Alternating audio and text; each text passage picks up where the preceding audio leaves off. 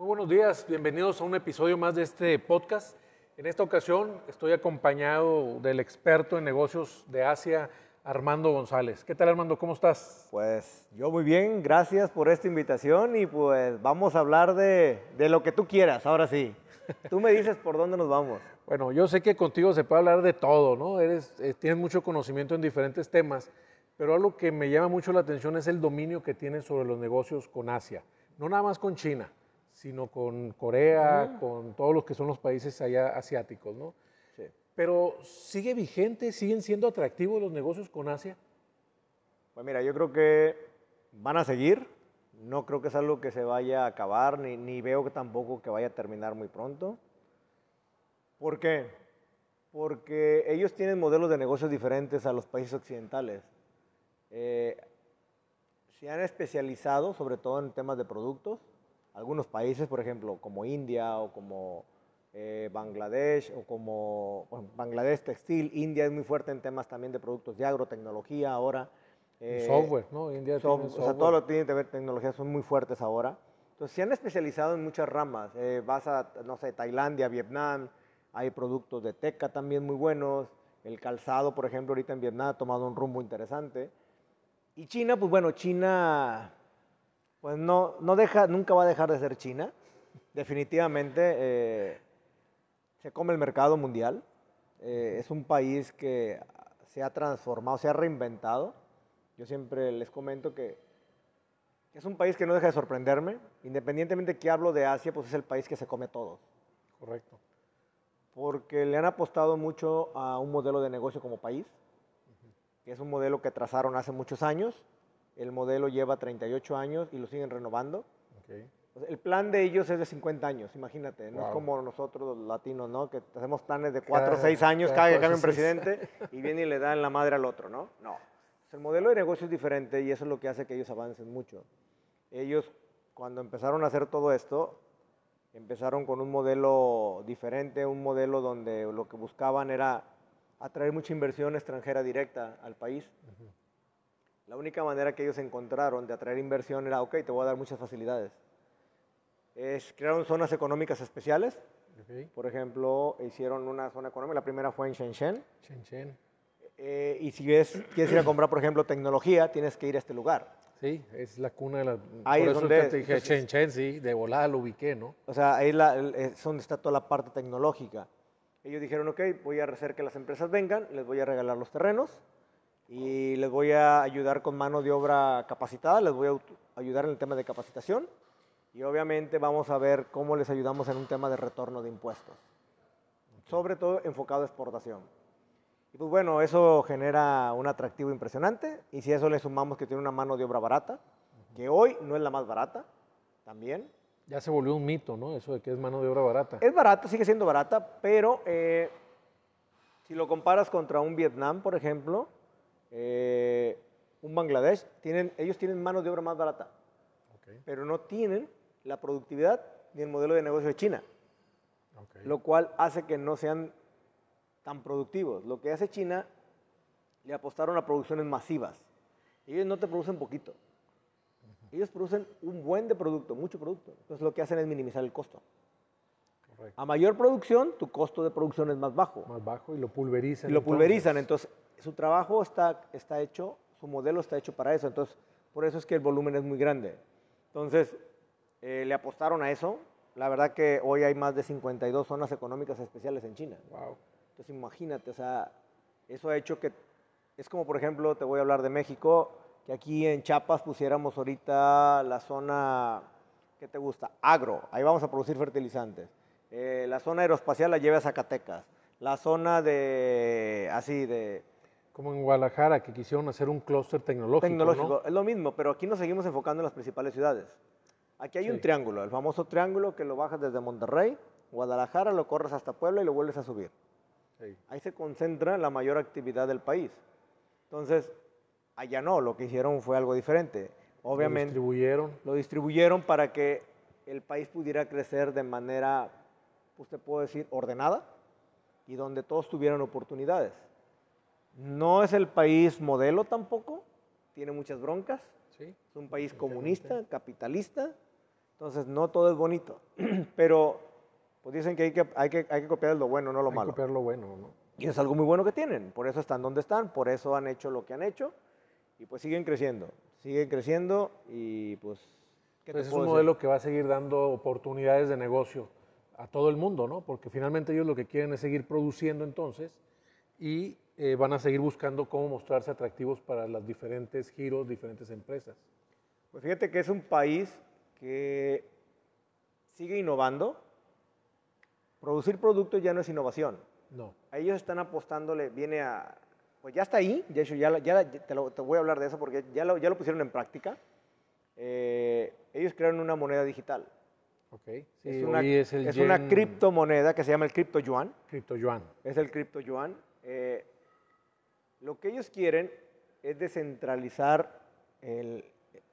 Van a tener, seguir teniendo su moneda, pero quieren una moneda digital para transaccionar a nivel, a nivel este, producto, si lo quieres ver así. Donde tú puedes ir a comprar a... Si quieres ir a Alibaba o quieres ir a un proveedor y puedas transaccionar a través de monedas digitales. Es lo que están buscando ellos hacerlo. Obviamente es un problema también para ellos porque es un país comunista quieren tener un control, pero al momento de subirte a un tema de blockchain, en una moneda digital, es complicado. ¿sí? Es complicado porque no vas a poder controlar. No hay rastreo, no puedes rastrear. Justo, pero ellos creo que por donde quieren ir es solamente a querer controlar una parte de esa economía Ok. y la otra parte la tienen que dejar libre. Sí, pues tienen que, ¿no? O sea, no Pero es ¿sabes qué? opción. Lo que me gusta es que aunque sean comunistas, Ajá.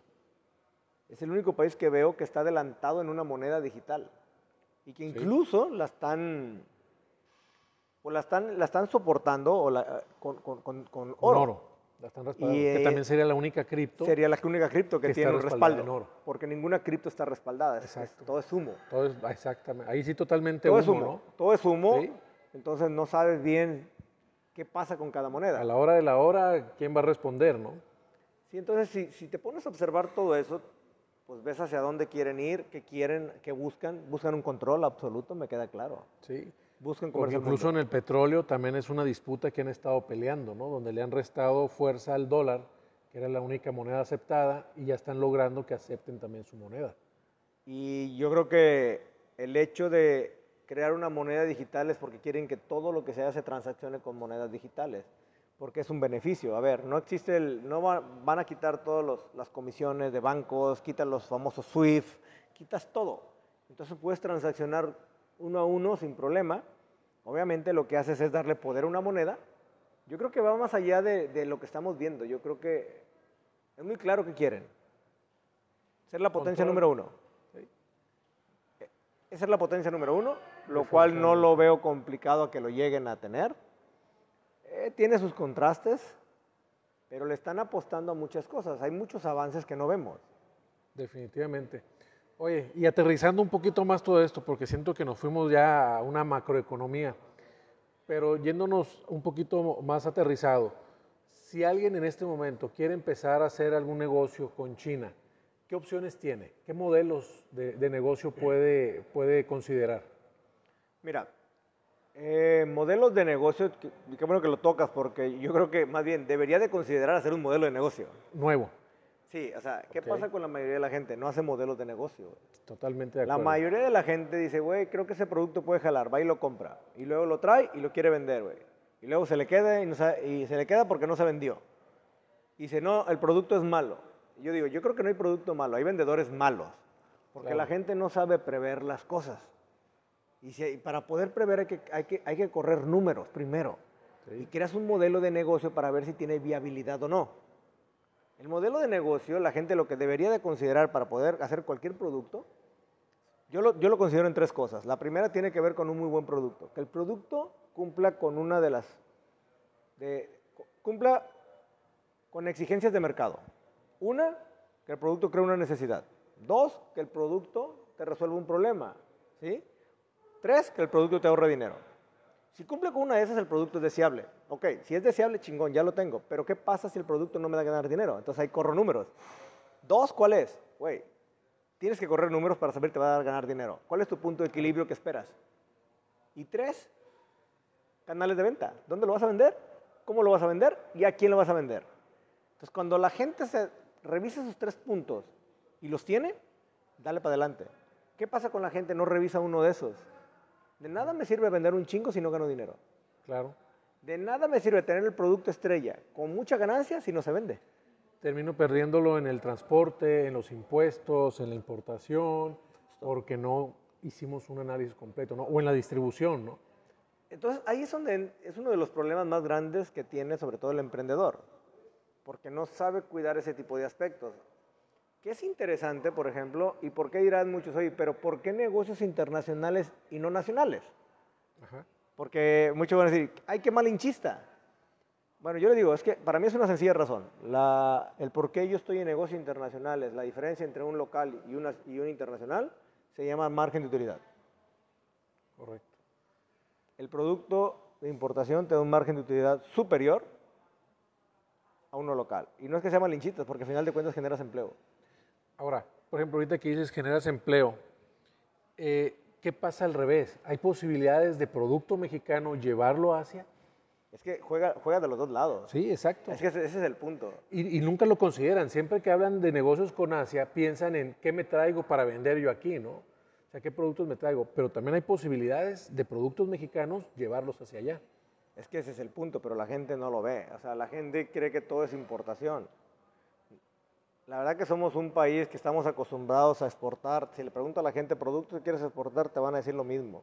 Tequila, aguacate y, y- y cositas, ¿no? Artesanías. ¿Y qué pasa con todo lo demás que hacemos? ¿Dónde tenemos productos realmente donde le generamos un valor agregado? Productos procesados. O sea, ¿dónde está? ¿Dónde lo hacemos?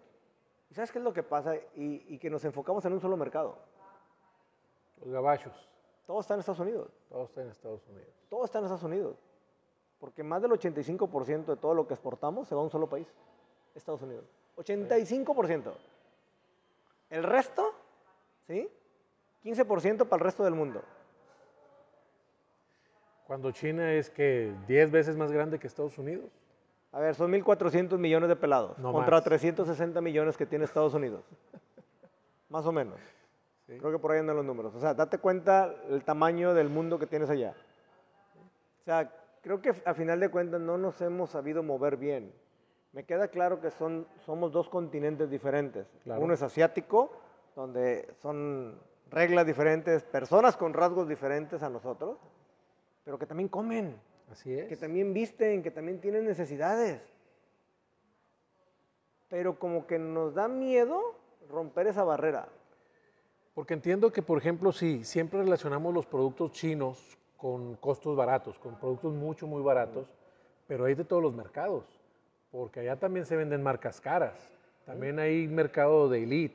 Entonces, no necesariamente los productos que exportemos, que podamos mandar a China, tienen que ser producto muy barato. Eso es si quisieras venderlo masivamente, pero podemos ir sobre un nicho de mercado muy específico y crear ese producto con la calidad, con la marca necesaria y colocarlo, ¿no?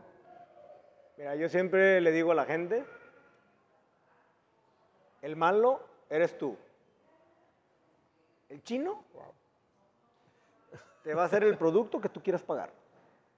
Correcto. sí. ¿Quieres comprar malo? Vas a pagar malo, güey. La gente por querer ahorrarse un peso, güey, Sí. se anda comprando la peor porquería y la anda vendiendo en el mercado. ¿No existirían las tiendas de a peso, que hay en todos lados de 5 pesos, de 10 pesos, si no hubiera quien comprar ese producto? O sea, ¿para qué nos vendemos una historia que no es cierta? Porque nosotros mismos somos los que no estamos dispuestos a pagar un ticket más alto por un producto. Entonces, no vengamos a exigir que queremos calidad cuando queremos pagar cacahuates. ¿Quieres bueno? Págalo. Claro. A ver, las mejores tecnologías están hechas allá. Agarra los mejores celulares, agarra un iPhone, ¿dónde está? Está en Es China. Los Samsung, ¿qué quieres pagar? ¿Qué estás dispuesto? Yo creo que el chino, a diferencia, por ejemplo, de una Alemania, un Estados Unidos, que son los high quality, ellos te generan una calidad alta. El chino dice, no, yo te genero lo que tú quieras. ¿sí? ¿Quieres muy mala, mala, media o alta? Tú dime. Se adecua. ¿Pero qué crees? A veces los malos somos nosotros que vamos a joderlos por querer pedirle algo malo. Barato, quiero barato. quiero barato. Entonces el chino pues te baja la calidad para Claro. poderte dar barato. Y te da lo que tú quieres. Claro. Y después, oye, la pinche herramienta que compré se rompió. Güey, pagaste por eso. Sí, o sea, pagaste cinco pesos, es desechable. güey. Pagaste Es por eso. Uso de uno o dos veces y se acabó. Justo. Entonces, creo que ha- hay un contraste de, de- de, quizás de opiniones eh, con referencia a si es bueno o es malo. Me queda claro que no es perfecto tampoco. Si te joden también allá. Claro. Como en todos lados. Como en todos lados. A ¿no? ver, pero como en todos lados, ¿eh? O sea, no es un país perfecto, no. Ningún país es perfecto, me queda claro, les falta mucho también por hacer. Pero creo que están dispuestos a darte lo que tú necesitas. Tú puedes encontrar un proveedor. Te voy a hablar, por ejemplo, de una página como Alibaba. Es una página que transacciona a nivel internacional con 192 países en el mundo. Wow. ¿Sí? Imagínate, 192. ¿Sabes cuántos productos tiene esta página dentro? No, pues millones, me imagino. 3 billones, Billones. 3.4 billones de productos. Wow. O sea, imagínate, encuentra un producto, te pierdes en ese mundo. Pues sí. Entonces, si yo veo todo eso y digo, wow, ¿cómo logran tener todo eso? Imagínate entonces la capacidad que tienen. Imagínate la proveeduría que hay. ¿Qué te gusta? La ¿Más de logística. 100 mil proveedores? La logística que deben de Entonces, manejar. si hay tanto proveeduría, si uno no te sirve, busca el otro, busca el otro, busca el otro. Opciones siempre va a haber, Ok. opciones existen. Simplemente que no nos gusta, ¿qué? Buscar. Buscar. Nos gusta que todo nos caiga en la mano, que venga la gente y nos diga, ay, qué padre. Y que casi estar acostado en mi casa y que se venda solo mi producto no lo va a y comprar que, que me que caiga el llegue. cheque, güey. ¿Sí o no? Sí, Pero bueno, definitivamente. el ¿no? mundo no jala así. Ahí radica el problema finalmente, ¿no? Que quieren que llegue el proveedor a decirte ese es el bueno y lo, aquí está el comprador también, mira, toma. ¿Mm? Ahí está todo, ¿no? Sí, o sea, la verdad que estamos acostumbrados a que el mundo es fácil. Pues bueno, los que estamos y los que tenemos negocios sabemos que el mundo no es fácil. Definitivamente no. O sea, nos damos cuenta que si quieres algo, quieres conseguir algo, pues que hay que chingarle. Claro. Oye, entonces ahorita hablamos de importación, obviamente de traer cosas de Asia y vender, de exportación, donde producto mexicano lo podemos llevar hacia Asia. Pero yo me acuerdo de una plática que, que, que nos diste tú ahí en el Mastermind, donde hablabas de que incluso se pueden poner oficinas en Asia, que es muy viable poner oficinas de nuestros negocios o de X empresas, sea que importes o exportes directamente en Asia. ¿Qué beneficios tiene el poner una oficina en Asia? Mira, yo creo que toda oficina debe de traer un plan. Correcto. O sea, Para empezar. para empezar debe haber un plan. ¿Qué, qué buscas? ¿Qué quieres? ¿Cómo? Realmente, ¿cuál es la intención de abrir una oficina? Porque abrirla por abrirla, pues no está padre. Se convierte en un gasto. ¿Qué es lo que buscas? Yo creo que la viabilidad para abrir oficinas existe en todo el mundo, siempre y cuando existe un plan atrás. El problema es que no- como no existen planes, pues no hay oficinas. Y solamente tiene oficinas aquel que trae un plan. Eh, me queda claro que la distancia hace que las cosas sean complicadas porque no es lo mismo. Tengo que ir a supervisar, ¿no? O sea, pues no te vas a aventar un vuelo de 15, 18 horas, pues para decir, déjame, voy a supervisar, ¿no? Y con 14 horas de diferencia horaria. Pues, ay, canijo, está, can- está cañón, ¿no? Sí, ¿no? Sí, pero yo creo que hoy hay tanta tecnología que nos permite incluso tener oficinas o no tener oficinas. Yo creo que sí. Eh, es viable, 100% viable, si tú ya buscas algo. A ver, ni modo que piensas que consumo no hay. No, definitivamente lo hay. Entonces, ¿qué buscas? Tienes que escoger el nicho de mercado al que vas. Como en todos lados, si tú no escoges un nicho, si tú no sabes a quién quiere, a qué quieres ir, con quién quieres ir, a quién le vas a vender, te vas a perder en un mundo de 1.400 millones de personas. Y todos se los vemos iguales nosotros, ¿no? Aparte que todos están iguales, tú lo dices, hijo, eso, ¿cuál es cuál? güey?" Estos los clonan. No, mames, están bien cabrones, pero no, bueno, yo creo que es, parte es parte de lo que hay. Yo tengo trabajando con, con China más de 12, 13 años, viajando a China. Y pues la verdad que he entendido mucho su mercado, he entendido mucho sus negocios, he entendido su cultura. Y quizás eso me permite poder crear negocios diferentes. Pero porque he entendido su modelo. Claro. He, he copiado lo bueno. ¿no? Y lo sigues aprendiendo porque lo están cambiando Yo constantemente. siempre digo, siempre que voy aprendo algo nuevo, siempre que voy aprendo algo nuevo. Me impresiona mucho ese país. Y también así como me impresiona, en unas cosas me desilusiona. Porque tiene contrastes todavía, muy mal- están muy marcadas. Claro. Pero como les digo a la gente, güey, yo no me quiero enfocar en lo malo. Porque si quiero malo, también en todos lados tenemos cosas malas. Definitivamente, Entonces, ¿no? aprender lo bueno y tratar de eso bueno, traerlo y, y- y ver qué podemos hacer con eso. Porque creo que lo que tenemos que buscar es más aporte, más valor, Sí. que eh, problemática, ¿sí me entiendes? ¿Para qué? ¿Por, ¿Porque va a traer un chisme nuevo? No. Traer soluciones. Yo creo que sí, yo creo que se trata de eso. Eh, y, y- y lo voy a seguir reiterando porque Asia tiene un consumo muy, muy grande. Eh, a ver, tienes dos países eh, que entre esos dos países casi tienen el 40% de la población mundial. Y estoy hablando de China y de India, y los dos están en Asia. Casi el 40%, creo que es el 37% de la población mundial. Más de un tercio. De hecho, ya ahorita yo creo que India debe andar en 1.380 millones y China está en 1.400, nada más entre esos dos. Imagínate. Cuando toda Latinoamérica ni siquiera llegamos a la población de China. Todo Latinoamérica no llegamos ni siquiera a la población de China. Creo que aquí somos unos 900 millones. Porque el pues más grande creo que es Brasil. 120. También 360, creo que 380 por ahí debe andar Brasil, y está, está Estados Unidos y está México. Son los tres grandes. Y todos los demás, pues tú sabes que son países pequeños. Sí, sí, muy pequeño. Entonces, ve nada más el consumo que tenemos entonces ni siquiera la población de China. De uno solo. Si lo, cuando lo ves en esa perspectiva te das cuenta del monstruo que es. Toda Latinoamérica no le llega a la población de China. Definitivamente es una, un enfoque muy diferente, ¿no? O sea, y muy importante. Pero actualmente, con todo esto del COVID, ¿cuál es la situación con los negocios con Asia? ¿Cómo está? ¿Están detenidos? ¿Están estancados? ¿Sigue fluyendo? ¿Qué qué estatus hay? No, todo sigue fluyendo.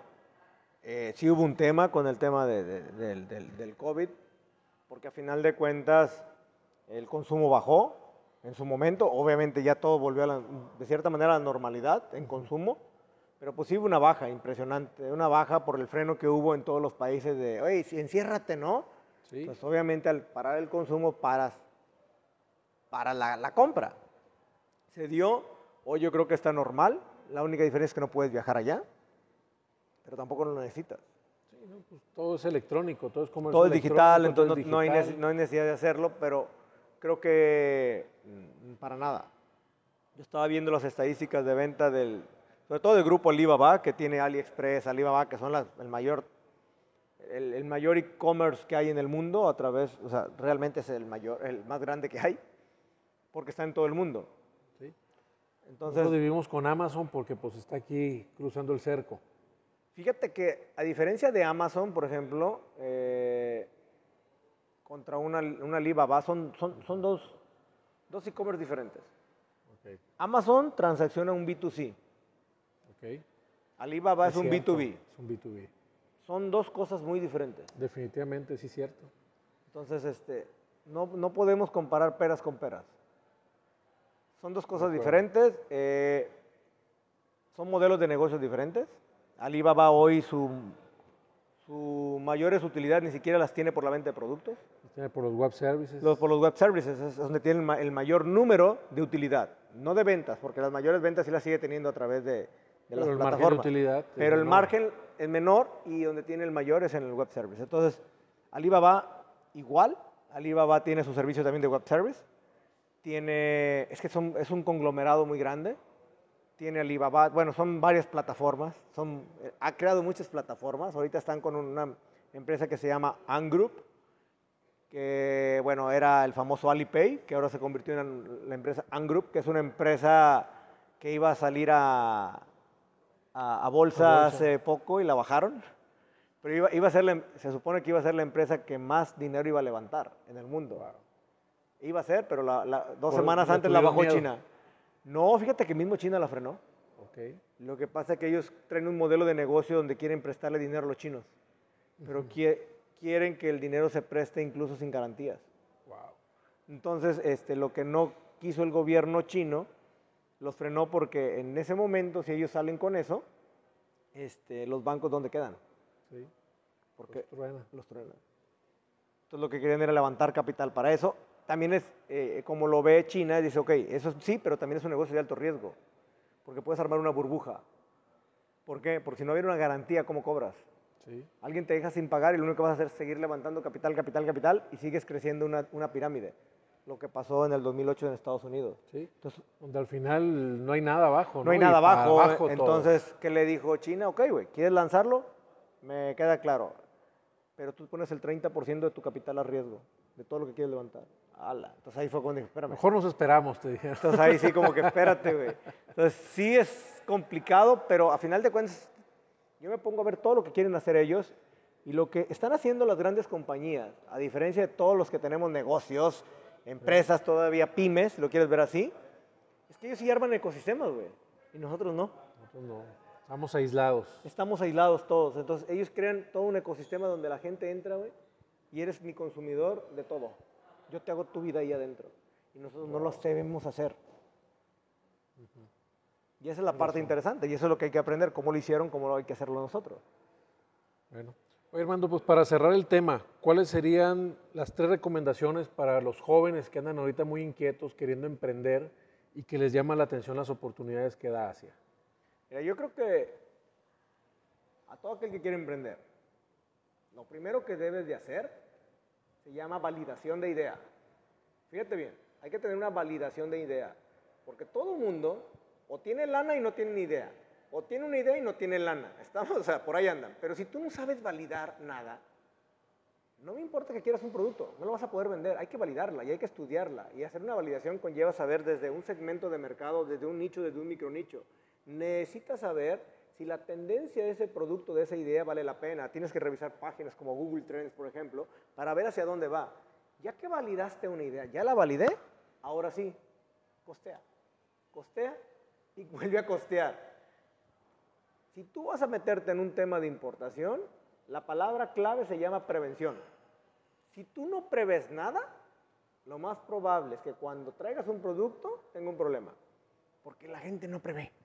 Entonces, creo que son cosas que deben de considerar, que son muy importantes, si quieren que el negocio funcione. Ahí es cuidar, es en esa prevención está cuidar el margen, validando también realmente cuál es el precio que está. Sí, hablo de, tienes ¿no? que hacer un estudio de mercado. A final de cuentas, tenemos que hacer un estudio de mercado. Hoy los estudios de mercado son completamente diferentes, son digitales. A Son ver, digitales también ya. tienes todas las páginas que transaccionas, es muy fácil. No era como antes que levantabas el teléfono, vamos a hacer 200 llamadas, Mm, 10 mil encuestas. 10 mil encuestas. No lo necesitas, tienes data. Sí. Se llama analizar data. Es todo. Bueno, pues muchas gracias Armando. Este, nada más un último mensaje. Recuerden que hay que cambiar la perspectiva de lo posible. Todo es posible, solo que tenemos que tener la información adecuada y la asesoría adecuada. Así que danos tus redes sociales, Armando, para que te sigan todos los que están interesados en hacer negocios en Asia. Claro que sí. Bueno, mis redes son, estoy como Armando González M2, tanto en Instagram como TikTok, Facebook, YouTube y pueden escuchar mis podcasts como Negocios Chingones. Gracias. Y gracias por la invitación, Mau. De nada, Armando. Muchas gracias. Gracias. Saludos, nos vemos.